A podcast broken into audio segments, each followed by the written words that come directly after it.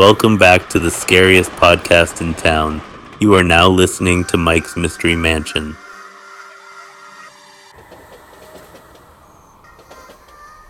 As the sun sets in San Luis La Herradura, a beach town on the Pacific, the sounds of the waves hitting the rock formations become louder and louder. The waves slowly become a constant rhythm that cradles the town to sleep. Growing up, I knew what time of the day it was solely on the rhythm of the waves. I would make sure to get home before dusk as I had to cross a small forest that was transversed by the famous Rio Lempa. In the summer of 76, just before the country erupted into a bloody civil war, at least eight people had gone missing in or near the forest of the Rio Lempa. This forest was dense and humid, a mosquito's paradise when a human passed through. Mommy had warned me to always get home before it would become too dark to find my way out of the forest she taught me to always respect the advice of Las Aguas, the waters. Their sounds would guide me home. Growing up, the elders would tell us many stories about the forest and the Rio, stories of the Siguanaba who had the face of a horse, the Chipitillo who had his feet on backwards to confuse you, the Cadejo who was a rabid dog, and many more. All of these folkloric creatures were said to travel along the Rio Lempa, they are fascinating stories, but for now, I want to tell you about one particular story. Jose Manuel Gomez was a farmer from Chalatenango. He was the type of man who never went to school but was filled with more knowledge than any textbook.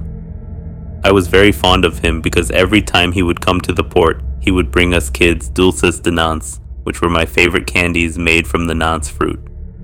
During his lunch break, he would sit and tell a small audience stories about the Rio Lempa, about the volcano of Izalco, about the ruins of Tazumal, and the cobblestones of Suchitoto. You named it, and he knew it, recounting stories that would fascinate you for hours. I would always look for him near the beach during lunch, and was upset if I'd missed him on the days he did come. Mommy didn't like Jose Manuel because she said he was full of babosadas. Garbage. Tienes que ir a la escuela para no acabar como ese hombre con sus historias locas. You have to go to school to not end up like that man and his crazy stories. See, Mommy, I would reply, nodding my head. I would always have to keep my encounters with him a secret due to my mother's dislike of him. One afternoon, as I was headed to see if Jose Manuel was sitting by the beach, having his lunch and telling his stories, I heard a young boy's voice inside the forest. I assumed it was a new boy in town because I didn't recognize him when I saw him. He spoke a language I did not know. What language are you speaking? I asked. He chuckled and started playing with a branch he had in his hands. I shrugged my shoulders and kept going on my way. About a minute later, I heard him again. I turned around and he was right behind me and once again began to speak in a foreign language. I don't understand you, I said. Where are you from? He didn't reply, only looking down at the floor as he made circles in the dirt with the branch. Okay. Do you want to come and have lunch with me? I asked him. He started laughing again. I wasn't sure if he was fully understanding me, so I just motioned with my arm to follow me. I kept on walking and would look back every now and then to see if he was following me. He was. When the forest came to an end and I stepped out onto the asphalt street, he stopped abruptly and just stood there staring at me. You're not coming? I asked him. He shook his head. Why not? He didn't reply he simply looked down at his feet. Suit yourself, I said as I waved goodbye and continued on my way. That day, Jose Manuel told us about one encounter he had with the hombre sin cabeza, the man without a head. He said he had been traveling through the Camino de las Flores when he saw a horse in the distance coming towards him at an impossible speed.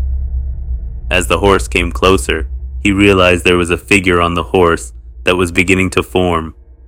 First the feet, then the legs, then the torso and the arms, but it stopped short of a head.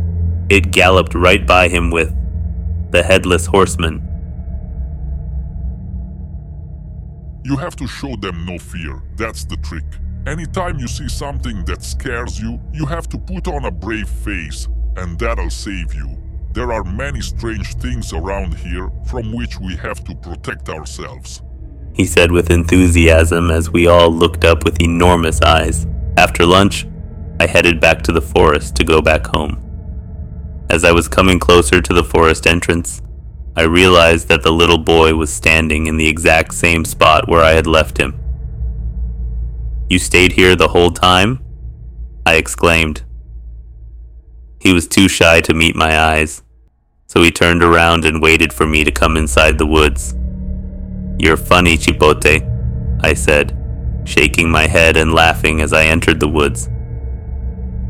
As we walked through the forest, next to the Rio Lempa, I told him the story about the headless horseman.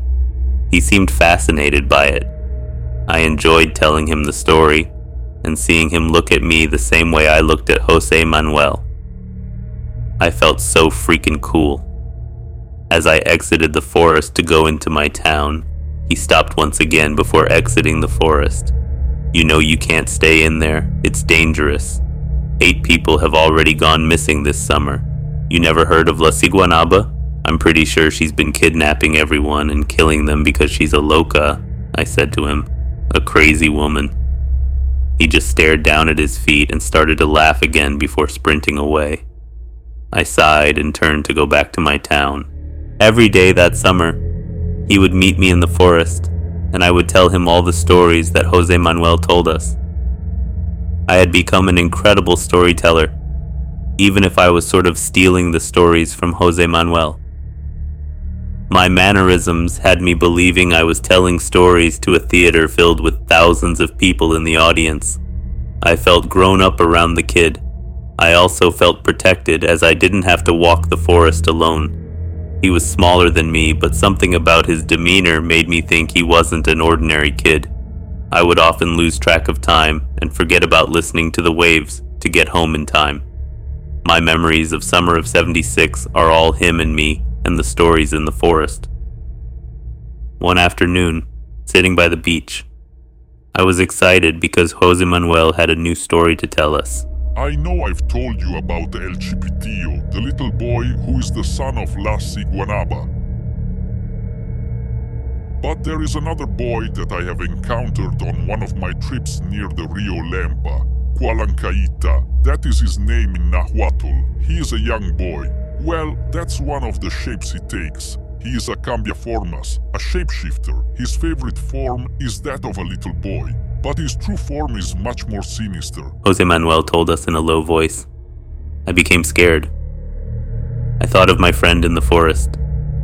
He never left the forest, and he never really spoke, and he was very mysterious. What does he do? I asked. Well, he steals things you can't get back. Like what? Like Time, for example, he has stolen entire lifetimes.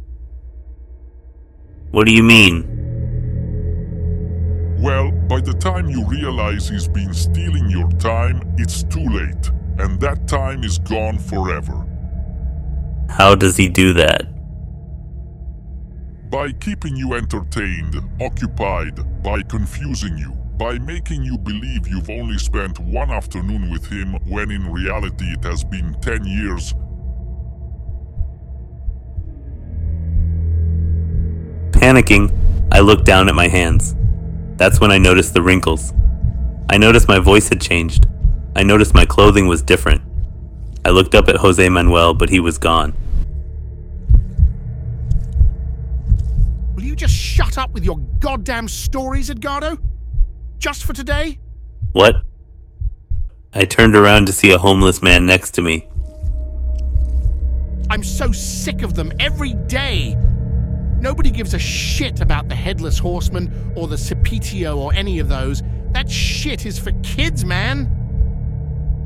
I looked around and everything looked different, newer. What year is it? I asked, fearing the answer. You really that drunk today? Shit. It's 2009.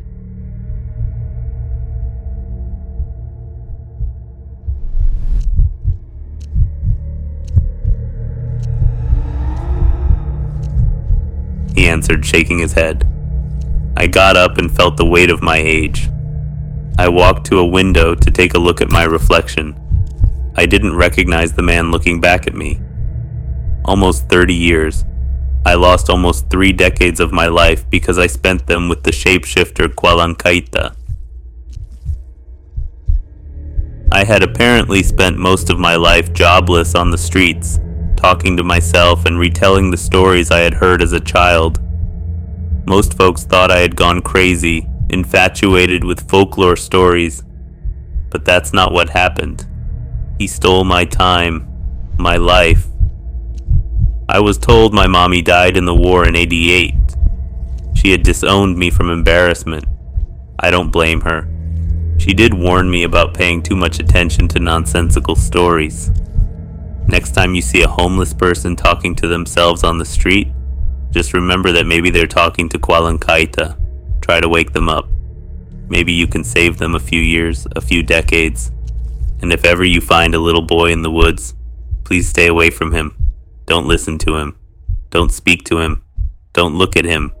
You might just miss out on your life if you do.